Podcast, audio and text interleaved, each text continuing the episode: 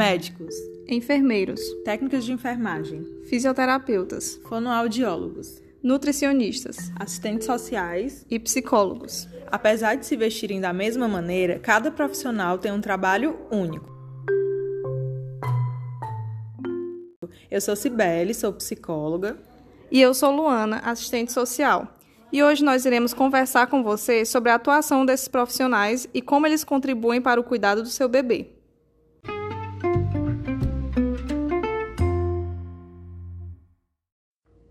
Nessa conversa, é importante termos em mente, primeiramente, que esses profissionais que a gente falou fazem parte da chamada equipe multiprofissional, que a gente conversou brevemente no episódio anterior, né, Luana?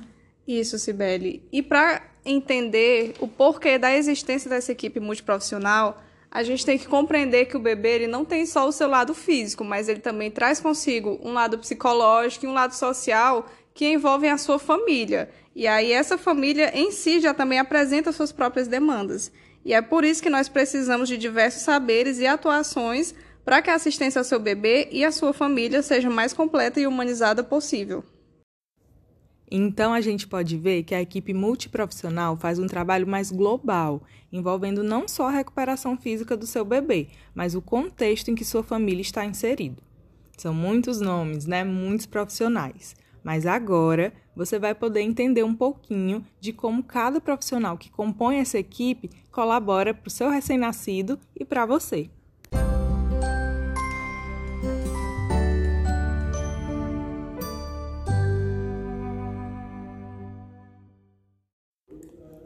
Para começar, nós vamos falar sobre os profissionais que atuam no cuidado direto com o seu bebê.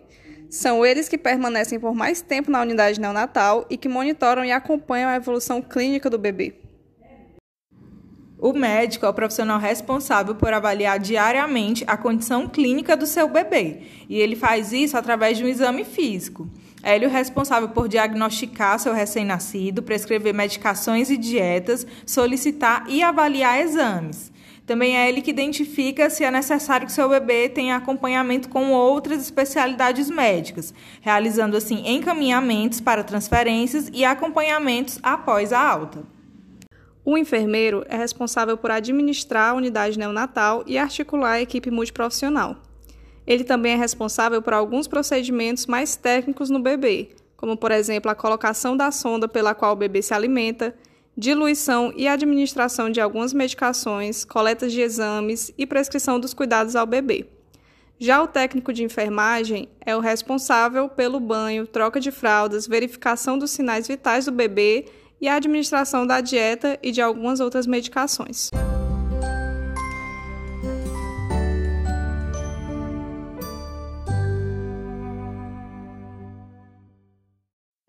E dando continuidade aos profissionais que atuam mais diretamente no cuidado com o seu bebê, nós temos os fonoaudiólogos. São profissionais que estão presentes na equipe multiprofissional tanto da UTI quanto do médio risco, embora você se depare mais frequentemente com a atuação desses profissionais no médio risco, porque o seu bebê já vai estar maiorzinho, mais maduro, e esses profissionais vão auxiliar na estimulação oral do bebê, na parte da pega, é, da boquinha, ensinando ele a como coordenar a parte de sugar, deglutir, que é engolir, e de respirar. Caso seu bebê sinta dificuldade em pegar o seio e necessite tomar a dieta no copinho ou na chuquinha, que é a mamadeira, o profissional fonoaudiólogo também vai atuar ajudando seu recém-nascido. Como foi falado, é um profissional que está presente principalmente na equipe do médio risco, mas que também tem sua atuação na UTI quando há uma necessidade específica, quando a equipe demanda dessa atuação. E aproveitando que a gente vem falando dessa parte oral do bebê, nós temos também o nutricionista, que, como o próprio nome diz, tem sua atuação voltada para a nutrição do seu bebê. Esse profissional trabalha fazendo uma avaliação das medidas e do peso do recém-nascido, desde o momento em que o bebê chega na unidade até o decorrer da internação, analisando e discutindo junto à equipe a terapia nutricional, a dieta daquele bebê que pode envolver tanto a nutrição enteral pela sonda, aquele caninho que vai desde a boca do seu bebê até o estômago, quanto a nutrição parenteral, que é a nutrição diretamente pela veia. Agora, a Luana vai falar um pouquinho sobre outro profissional que tem grande importância e participação na recuperação do seu bebê. Isso, Sibeli. E para falar sobre esse profissional que é o fisioterapeuta, nós precisamos ter em mente que muitos bebês das unidades neonatais são prematuros. Então, algumas partes deles ainda precisam se desenvolver um pouquinho, como os pulmões. E o fisioterapeuta tem grande ação nesse trabalho, que é ajudar a melhorar a respiração. Além disso, durante a internação do seu bebê, o fisioterapeuta avalia o desenvolvimento cerebral e dos músculos dele, para identificar possíveis atrasos que sejam decorrentes da prematuridade e intervir fazendo estimulações motoras e visuais, permitindo com que o bebê saia com menos alterações possíveis do hospital.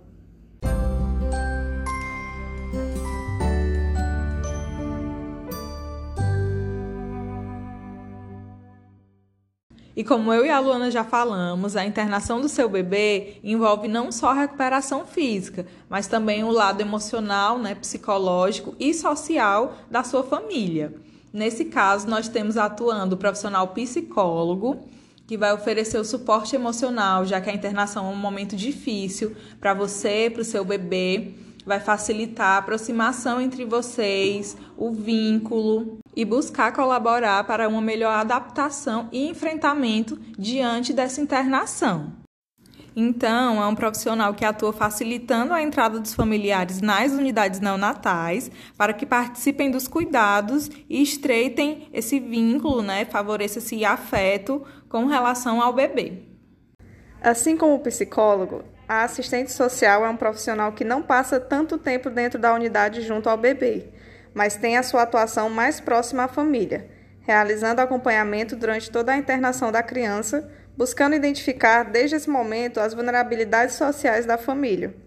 A partir dessa identificação, a assistente social orienta a família sobre os benefícios aos quais tem direito, assim como sobre as licenças maternidade, paternidade e o registro civil do bebê.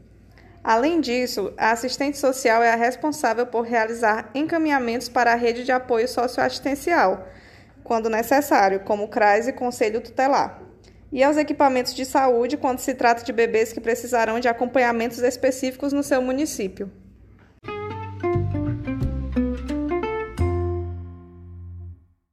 E para finalizar o nosso episódio de hoje do podcast Entre Laços, nós vamos realizar agora um momento de tira dúvidas sobre essa temática da ambiência que a gente já vinha abordando no episódio anterior. Se você ainda não escutou, escute nosso episódio sobre a função dos aparelhos e equipamentos das unidades neonatais.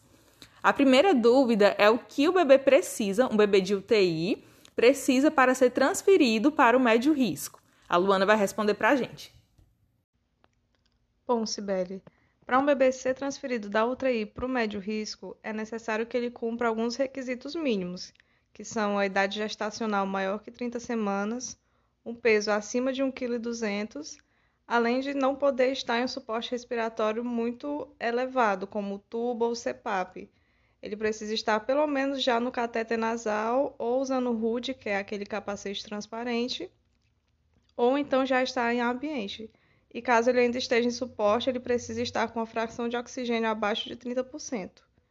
Além disso, ele não pode estar se alimentando com nutrição parenteral, que é aquela nutrição que ele recebe na veia. Ele precisa já estar se alimentando pelo menos pela sonda. Mas é claro que é importante também sempre lembrar que é necessária estabilidade clínica desse bebê para que ele seja transferido. E falando em suportes de oxigênio, a próxima pergunta que a gente tem é: qual é o aparelho que vem depois do HUD, que é aquele capacetezinho transparente. Bom, Luana, para responder essa questão, primeiramente a gente tem que entender que o HUD pode ser visto como um suporte de oxigênio que vai de intermediário a leve, dependendo do nível de oxigênio que o seu bebê vai necessitar. A partir disso, a gente tem alguns desfechos. O bebê pode ficar um pouquinho mais cansado e necessitar de um suporte mais avançado, como CPAP ou tubo assim como também passar do rude para um suporte também mais leve, que é o catéter nasal. O catéter nasal é um caninho mais fino que o CPAP, com dois furinhos que vão no nariz do bebê, ajudando muitas vezes no fluxo, na pressão do oxigênio. O que é mais comum de acontecer é a terceira opção, terceiro desfecho, né? Que é o bebê passar do rude para o ambiente, que é ele conseguir respirar sozinho. Mas nós temos esses vários desfechos.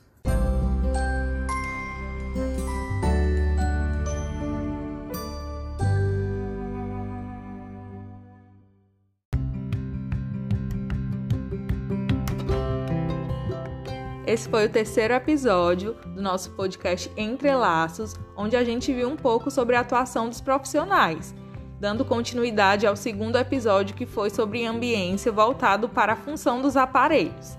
Então, nesses dois episódios, nós podemos ver como é o ambiente dessa unidade neonatal, que profissionais atuam e tirar também algumas dúvidas. Nós esperamos que você tenha se sentido acolhido e acolhida e aprendido um pouco mais com o nosso material. Até o próximo episódio.